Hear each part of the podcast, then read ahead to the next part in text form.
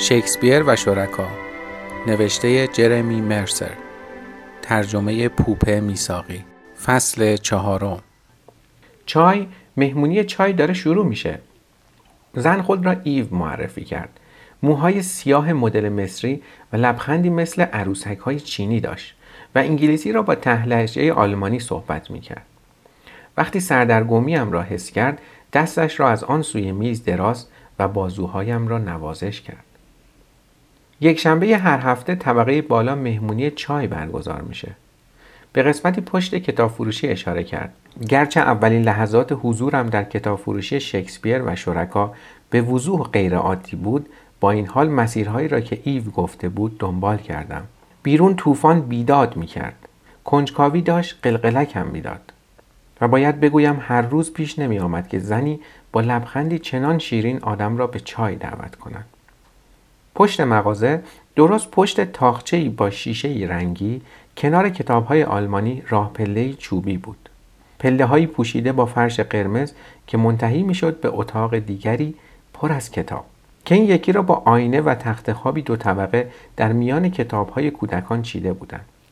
نسخه بسیار قدیمی از آلیس در سرزمین عجایب روی رو تختی مخملی تخت پایینی باز افتاده بود و یک جفت دمپایی یک طرف تخت دیده می‌شد. برای بیرون رفتن از اتاق دو در بود که باید از میانشان انتخاب می کردی و من سمت راستی را انتخاب کردم. این در به اتاق کوچکی باز می شد با دیوارهای بیشتری پر از کتاب، کابینتی چوبی، دو تخت با پتوهای مرتب تا شده پایین تختها و دو مرد که روی اچاقگازی سفری خم شده بودند. یکی از آنها داشت پیاز حلقه می کرد و دیگری دسته ای رشته را خرد می کرد و داخل قابلمه می ریخت. مهمونی چای یکی از مردها در حالی که قاشق خمی را به من تعارف می کرد گفت نه نه سوپ یکم می خوای؟ شگفت زده تر از آن بودم که بتوانم جوابشان را بدهم. عقب عقب از اتاق بیرون آمدم و مشغول وارسی در دوم شدم. روی چارچوب در این کلمات را نوشته بودند. با غریبه ها نامهربان نباشید. مبادا فرشتگانی باشند در لباس مبدل. این در منتهی می‌شد به راهروی باریک که دو ردیف کتاب در دو طرف داشت و یک پنجره سینکی فلزی پر از لیوانهای مینیاتوری و دخمه چوبی و عجیب که پردهی بر ورودیش کشیده بودند. وقتی صدای تقتق کلیدهای ماشین تحریر را شنیدم مکس کردم اما دستی استخوانی از پشت پرده بیرون آمد و روی تابلوی کنار دخمه با سنجاق دست نوشته ای زد که رویش نوشته بود نویسنده مشغول کار است لطفا مزاحم نشوید. در حالی که زیر لب عذرخواهی می کردم با عجله رفتم ته راه رو و رسیدم به اتاق اصلی آن طبقه. اینجا هر دیوار کتابخانه ای داشت به عمق دو کتاب. همچنین میز تحریری دیدم با ماشین تحریری رویش. در چوبی بزرگی با حفاظ آهنی سیاه رنگ و دو تخت باریک دیگر. پنجره جلویی اتاق بالای ورودی مغازه و روبروی نوتردام باز می‌شد. توی کتابخانه هستید؟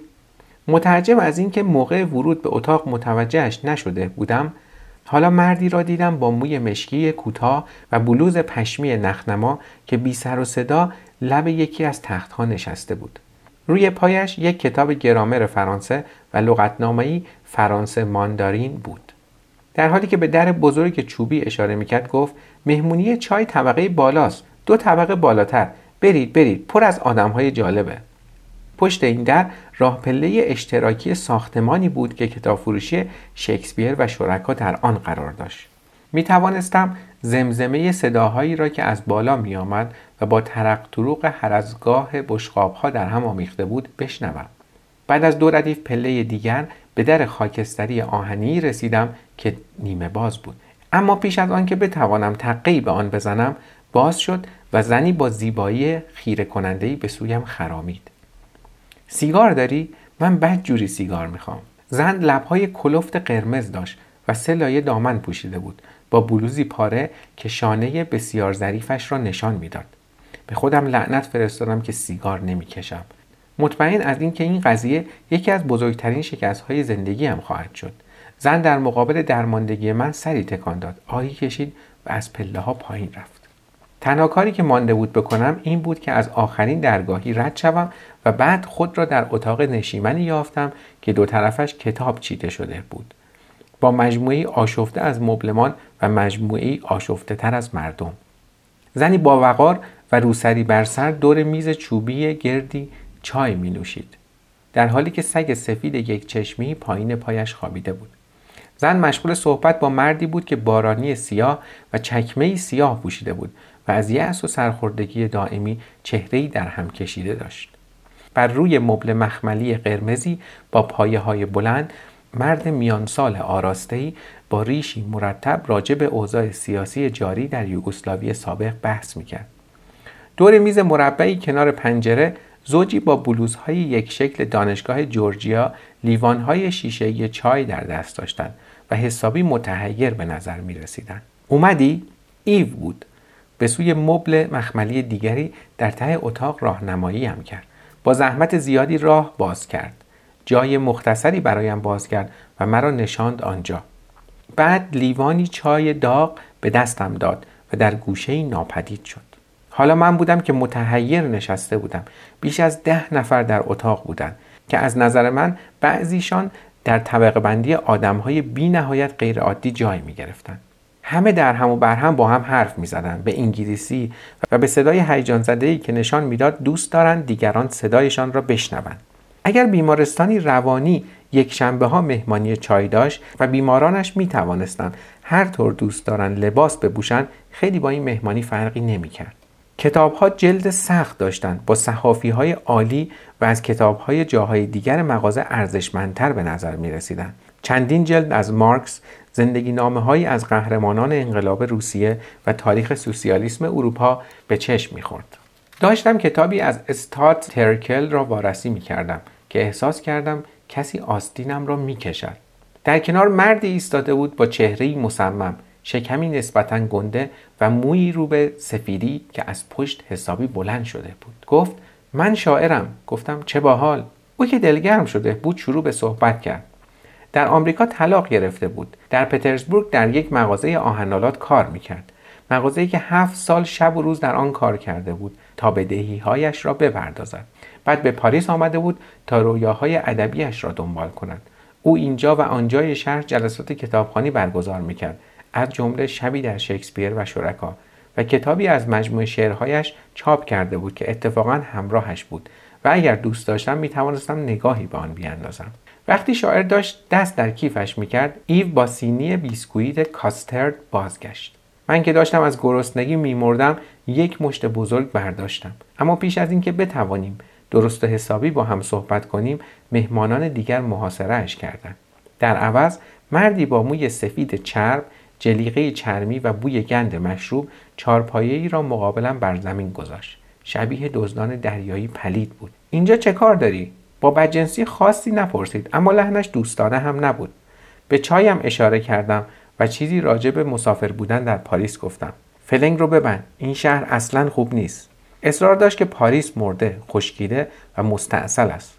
شهر حالا مملو از مدعیان بود. برخلاف می 1968 که او شخصا دیده بود و شخصا می توانست بگوید که صد مرتبه بهتر از همه چیزهایی بود که الان اتفاق می افتد. برای اینکه منظورش را بهتر برساند بغلیش را از جیب جلیقهش بیرون آورد و یک قلب نوشید. من که می‌خواستم از شهری که به تازگی در آن ساکن شده بودم دفاع کنم به پارکهایش بلوارهایش و بازارهایش اشاره کردم.